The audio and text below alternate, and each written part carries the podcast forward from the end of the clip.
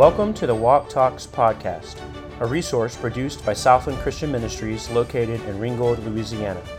Our purpose is to provide you with daily devotions so that you can faithfully grow in your relationship with Christ each and every day. We hope these truths will be an encouragement to you as you hear from God's Word today.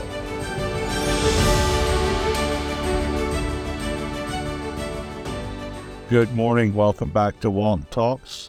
Good to have you with us this morning. If you have your Bible, turn to Romans chapter 5, Romans 5, and we're going to look at verse 1 and verse 2 in Romans chapter 5. I was reading recently in this passage, and the thoughts of Romans chapter 5, verse 2 is really where we're going to focus this morning. Uh, but if you were to look back at Romans chapter 4, the entirety of the chapter is talking about the faith of Abraham. And it mentions a couple of times in there that Abraham's faith was counted to him for righteousness.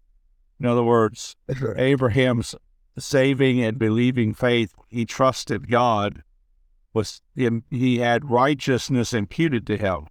And I believe I've talked on this uh, what talks about uh, imputed righteousness and how my sin was imputed to Christ when Christ was going to the cross.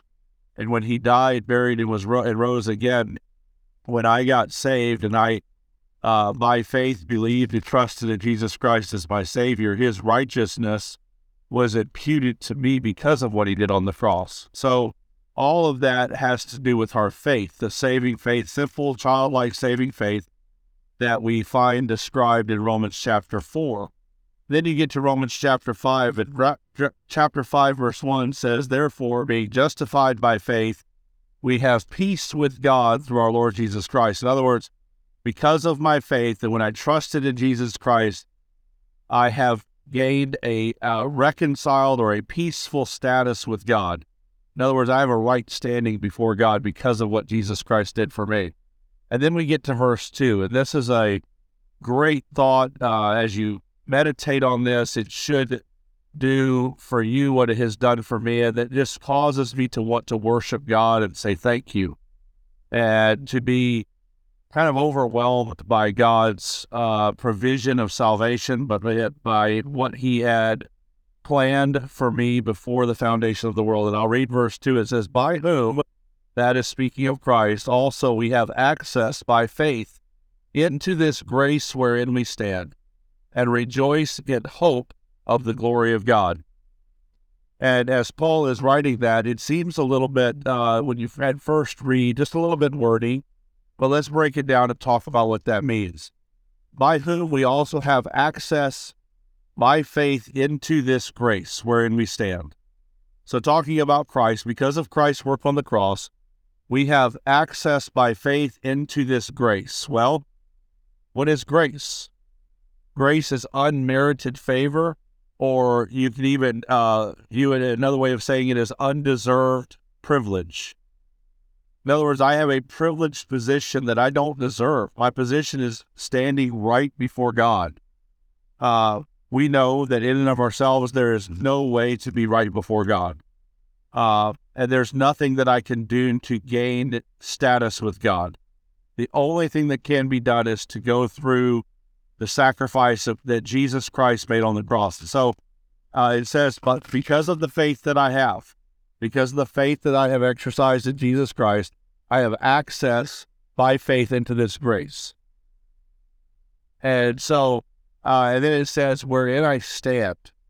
Uh, and that, that, that term, wherein I stand, uh, speaks of a confidence. In other words, I can stand confidently in this undeserved place really amazing.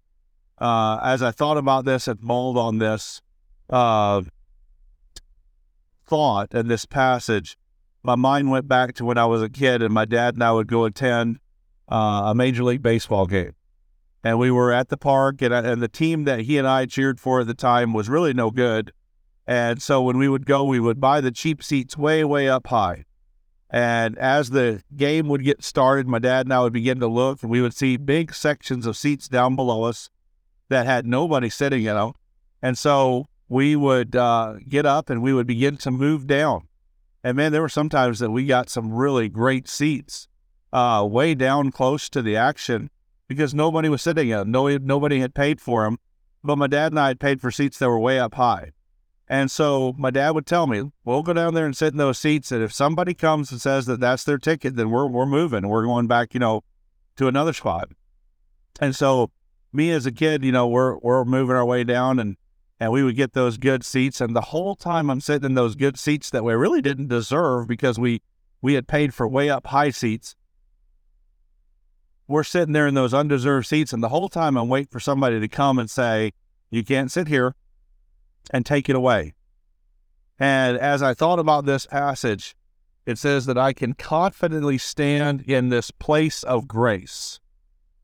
In other words, I have an undeserved, privileged spot, standing right before God, standing in a right relationship with Him through what Jesus Christ did for me, and I don't deserve any of it, but I can stand there confidently and nobody's going to take it away from me. That's a that's a glorious thought. And then it just gets better because it says, "I uh, the grace wherein I stand, and then I rejoice in the hope of the glory of God." In other words, I have a confident expectation that one day, when Jesus Christ comes back, I'll get to stand before God and be there in the presence of God's glory, standing in heaven. And it says that I have that hope. In other words, a confident expectation. I'm ready for it. And nobody's going to take it away from me. And it's all because I just exercised the faith that the gospel of Jesus Christ calls me to exercise. And, and because God sent his son, gave him, gave his only son for us, and his only son willingly laid down his life to be the perfect sacrifice to give us that right standing that we don't deserve, that place of grace we can stand in. What an amazing thought this morning that God in His mercy gave us a right standing before Him through the blood of Jesus Christ. I hope that encourages you this morning. I hope that causes you to worship God and thank Him for what He does, has done for you, and and just just really live in the reality of that thought. Join us again next time for Walk Talks. We'll see you later. Bye bye.